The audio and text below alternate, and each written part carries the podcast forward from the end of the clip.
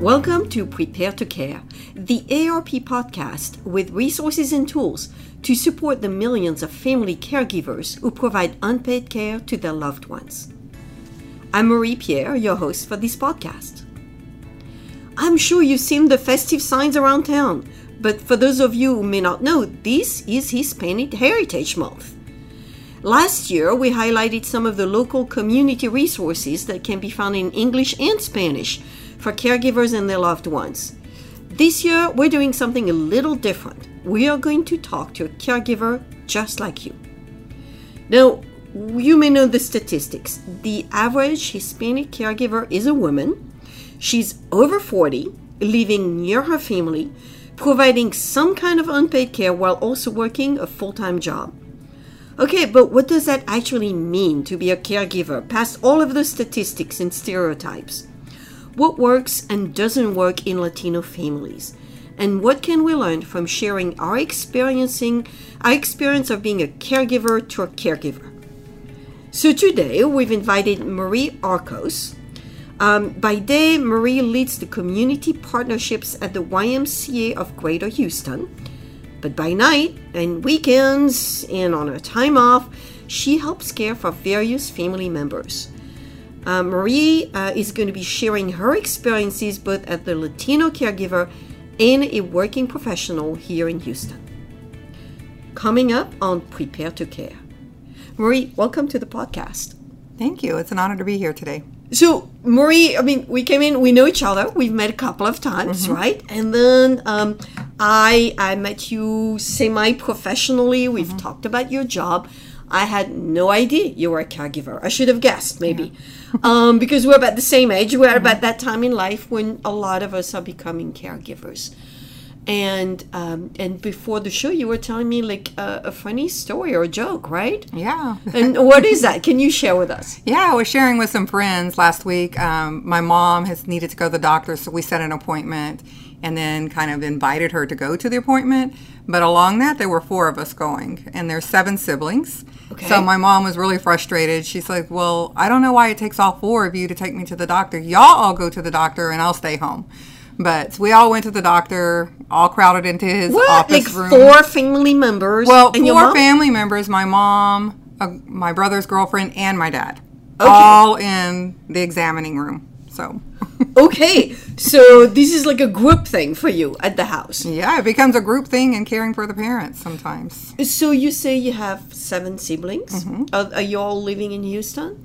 Yeah, all seven of us live here in Houston, and we all pretty much live 20 minutes away from our parents. Okay. Really close. So it's really close. So your parents, I'm guessing, are needing a little bit more help now. Yeah, they're still active. They've uh, recently retired from the catering business. Although my dad is fully retired, he refuses to do any any additional business. But my mom takes on those few little caterings on her own. Uh, so there's you know there's conversation around. Will this still be okay for you to do? Are you active enough and mobile enough to continue to do that? So, uh, but they're mostly retired. Okay. So, without giving exact details, they're in what, their 70s, 60s? Yeah, they're in their mid 70s. Mid 70s? Yeah. Mom's in really good health, no right. major issues. Dad just, you know, had a triple bypass a couple of years ago. Uh, so we're, you know, monitoring his health. But uh, so they're they're in good health, but not picture perfect. So, how do you manage caregiving in a family where there are seven siblings? I bet people have lots of different opinions about things. Yes. So, there seems to be sometimes in families where, you know, somebody gets all the responsibility for one thing or the other. But with seven siblings, everybody has a say. Everybody thinks they know the best way. Um, there's even talks. I hope mom's not listening, but my mother doesn't drive. She's never driven, so my dad drives her. Um, but you know, they're like, when will we? You know, when will you ask him to stop driving? You know, and so half of the family is like, well, maybe they shouldn't be driving anymore. And the other half is like, well, as long as they are fine and they get their driver's license, why would we want to take that away? So it's really important decisions that people are talking about as siblings uh, without including our parents. And okay. so, so I think that's one of the big dynamics uh, when you have, especially in a Latino uh, family, you know, everyone wants to be involved, uh, but at some point we have to come to an agreement on what the best plan is going to be. But then when you say plan, everybody kind of backs away. That is very interesting because we hear from a lot of caregivers who are like the lone caregivers, Mm-hmm. but what you're describing is a family dynamic that's very different, Mm-hmm. where it's like everybody, like, how do you guys work it out? Like, you have a vote system or you just have a talking system? How does it work? Well, there seems to be a bossy one in the Okay. family every now and then. So there, there are things we delegate. So on uh, because it's like half of us are the girls and then half are the boys. So naturally, some of the things when it comes to talking to my dad about his personal care, you know, my brothers kind of address that in terms of things to make him feel a little more comfortable talking about. Same thing with the sisters. You know, we talk to my mom, you know, in terms of some things that are changing in our bodies. Right. And they're not comfortable. Sometimes you're like, wow, how did I become the mom in this conversation when I'm really your daughter? But you're having some really serious conversations. But we um, we really separate the duties. Like someone will be responsible for more of the financial and major life decisions. There might be another sibling that is more flexible with their schedule, so they do more of the transportation, like picking them up for special events or taking them places they want to go. Somebody else might help, you know, like take them out to a movie or more social, you know, activities and opportunities. And so we kind of like, so it's great where there's seven of us. So we divide and conquer. Yeah. But it's creating that, the big plan, like, so for 10 years, you know, down the line, really what are we going to be doing? Uh, and it seems a long time away, but it's really not because within that 10 years, we could have some other hiccups that we weren't uh, anticipating. So I'm, I'm hearing a couple of things. I'm hearing a, a gender uh, difference, which actually sounds very helpful. Uh, because you're right. I mean, men may not want to talk to a daughter about their bodies, and, and vice versa with a mom and a son. Might be a little bit more difficult. So that's helpful. And then it sounds like um, there's a division of labor based on personality and maybe strength as well. Yeah, I think so. Okay. So what's your role? Oh gosh, I'm the bossy one. You're the bossy one. Okay. Yeah, I get the text. You know, there'll be these group texts now, like, so dad is pre diabetic right now, which Right. when we ask them, how'd your doctor's visit go? And they're like, fine, we're good. But then when we ask a few more questions, we're like, so why are you taking this medication? He goes, well, you know, they think I might be, you know, become diabetic soon. And so we're like, soon? That means you're on medication.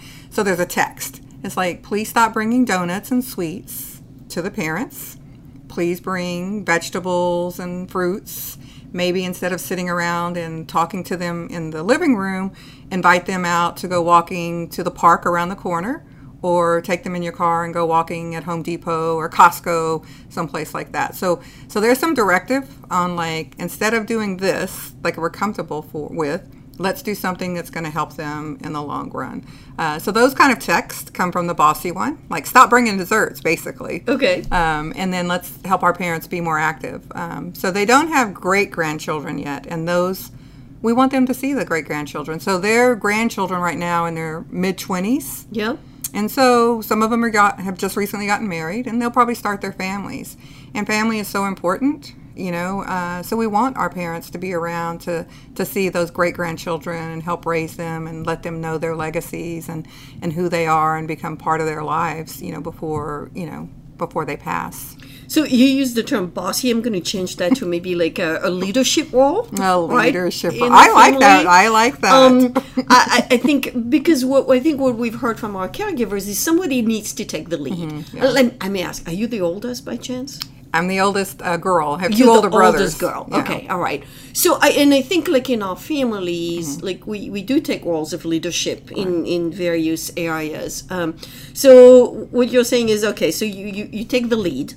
Uh, into communicating uh, with your uh, with your siblings and, and making suggestions, um, and what you shared is there are other people who make uh, who take the lead in financial si- si- uh, decisions or take the lead into social situations.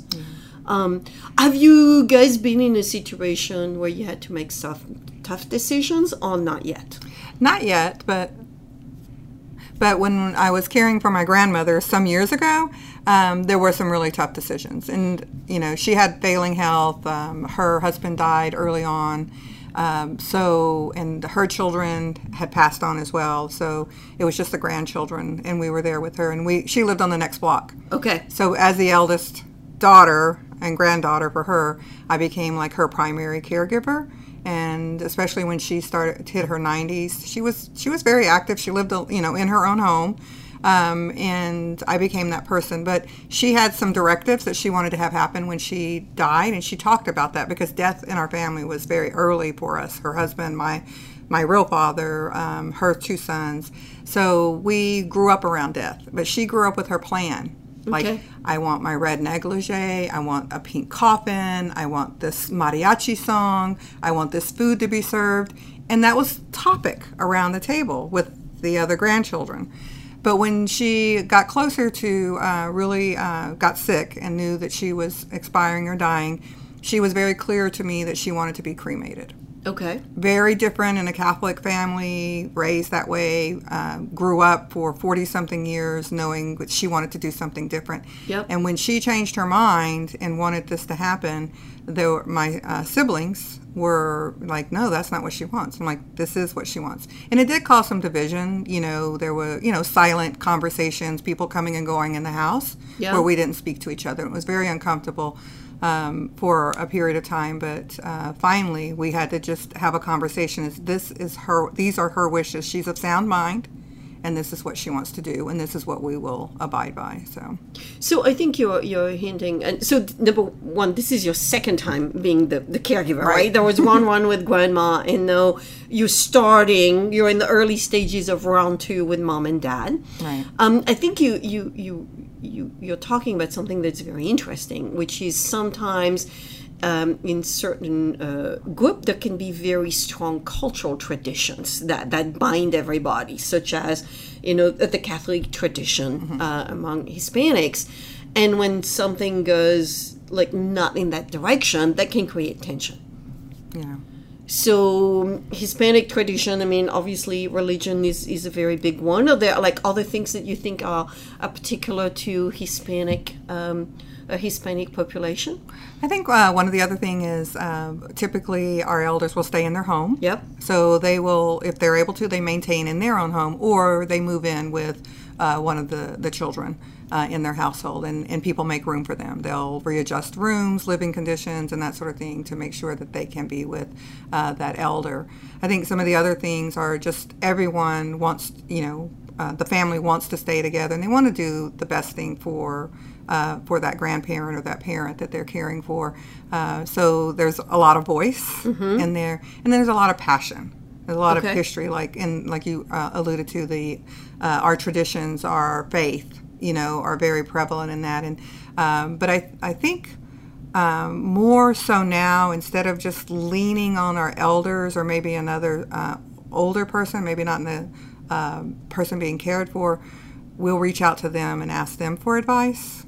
Uh, so we don't really seek out other services. Okay. Uh, so I think those are, and, and so in the Hispanic culture, you kind of keep it all. You rely on your own community, Yeah. which your community is very much the family first. Very much the family, then the church, Right? then other relatives and neighbors, and last would be any type of outside support. So you've lived through this. Did it work out that way? For, and okay, and in your role um, professionally at the YMCA, you're actually used to providing services to outsiders, right? Yeah. But in your own life, you're like, okay, it's family first.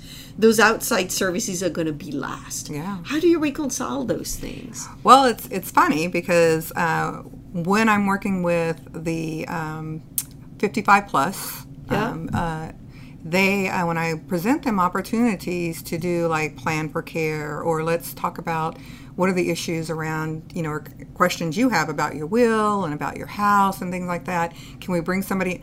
Nobody wants to talk about it because the community I work in is predominantly Hispanic, 98% Hispanic. Okay. And they don't want to talk about it. But what happens is when somebody passes or they get very sick, you see the family coming together for fundraisers, you know, in ways to help pay for a funeral or ways to help pay for medical expenses. You know, when if we would just take the opportunity to reach out to the resources, we could help plan better and know what some of those options are. But um, people are so afraid to talk about death, talk about sickness, talk about being old or aging. Uh, so, um, as a community, we have to begin to talk about that in a very conversational way and non threatening way that uh, there is support out there, people that can answer questions, and people can help uh, create those plans, but also answer questions for those that are aging. It sounds like you had some of those conversations with your grandma, which is why you knew more precisely what she wanted, right? Yeah, they were com- and they were they were very natural conversations. Okay. Uh, and we worked closely. She had a home healthcare doctor Okay. uh, who was really great. Uh, and so she was open to allowing, because she knew the toll that it was taken on the time. I was probably the only one that had the flexibility in schedule. The other siblings were raising their children, working two jobs, and those sort of things. I had a little bit more flexibility, so she uh, had more conversa- more time and opportunity to have those straightforward conversations. And plus, being a lead person in the family, Right. um, you know, she um, she felt comfortable talking to me about something, you know, some of the things that were very important and weighed on her heavily in terms of what how she wanted to happen. And then, of course, she talked about her legacy. What does she want our family to be after she passed away? Uh, but those were not early conversations in her 60s. Those happened late in her 80s and closer to her death. when when yeah would I, I think that makes sense right? In our 60s we don't want hey we, we're all approaching our 60s we don't want anything about it yet. Um so you you mentioned that that culturally there is more of a culture of what I would call privacy um in in a hispanic culture. Um and and you could see how sometimes that that create bonds within the family but sometimes people don't want to have some of those tough conversations or, or be open to other influences that might help them Yeah, and I think pri- and so I and I think the word private, and I think probably if my grandmother were sitting here, she was like, "Well, we're not private; we're very open, right? But open in a way to people that live around them. Um, so, and not that private's not a, a right word, but I think it's more um, prideful in terms of being able to manage and take care of their own family without leaning or um, you know expecting someone else to come in. And so I don't know if they think when we're born we have this manual that evolves as we evolve, right? Um, but there is, yeah, there's there's a strong sense of not reaching out or telling other people what's going on, What's or going especially on. when someone takes ill. You know, um, you know they don't want to talk about it too, and don't tell your don't tell your aunt or don't tell your sister I have this going on. We'll work it out. right you you don't want to worry them Yeah. so i mean Yeah, it- it's about it- the worrying piece. Yeah. yeah um, I, I, I have the same thing in the french culture which is Mm-hmm. which is mine so um, t- tell me I, I thought you, you raised something that's very interesting do you think there's a there's a cultural differences in the way people approach death in the hispanic culture Um, gosh, I'm not sure. I would have to think um, death. I think because families were living longer Right. and had multiple multiple generations, I think it would seem like kind of a natural thing that would happen. And so, but I think now with diseases coming up and Right. death coming earlier, and some even parents, uh, I mean, children dying before their parents as adults, I think it's uh, we've become we have to talk about it more, and it has become more scary because uh, we know that there are things that maybe could have done in our life to make it better, healthier choices and lifestyles, gone to the doctor more regularly and caught some things ahead of time. And so I think there might be, and I don't want to say shame, but there could be a, a slight piece of the responsibility, the personal responsibility people had or didn't take when they were younger. So I think it's about death coming sooner in mm-hmm. families versus the natural process maybe 30 years ago. that that you're right things don't go according to plan Yeah. okay um um, so Marie, thank you so much for uh, for sharing with us a, a lot of things that are actually very personal um, uh, about your family and experience. This is all about the time we have today. But before we go, if you have one piece of advice for our Hispanic listeners out there, what what would that be? I would say take the time to have the conversations with the person you're caregiving. Take time to and and I hate when people say my my grandmother or my mom or my grand my dad is, you know, I have to treat them like a child now, you know. And I just I just hope that people continue to have dignity and respect for the roles people play in our lives and that we continue to treat people the way we're going to want to be treated and not the way that makes us feel most comfortable. That we just have to step out of our shoes and be there fully present, listening, and taking care of that person, that loved one, in the best way that we can, and that we would think that they would want to be always cared for. All right. Thank you so much. Thank you. So, a big thank you to Marie Arcos for um, coming here and sharing her personal tips and helpful resources. Um, as always, if you thought this podcast was helpful, or if you have friends or family who are new to caregiving, invite them to follow the Prepare to Care podcast at iTunes, SoundCloud, or at www.aarp.org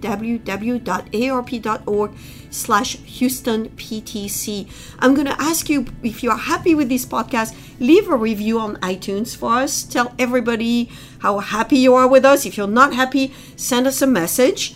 Also, take our Prepare to Care podcast survey. Help us improve future episodes. Tell us what you want to hear about. And find other caregiving planning and local resources to help you and your loved ones. Thanks for listening, and as always, thanks for caring.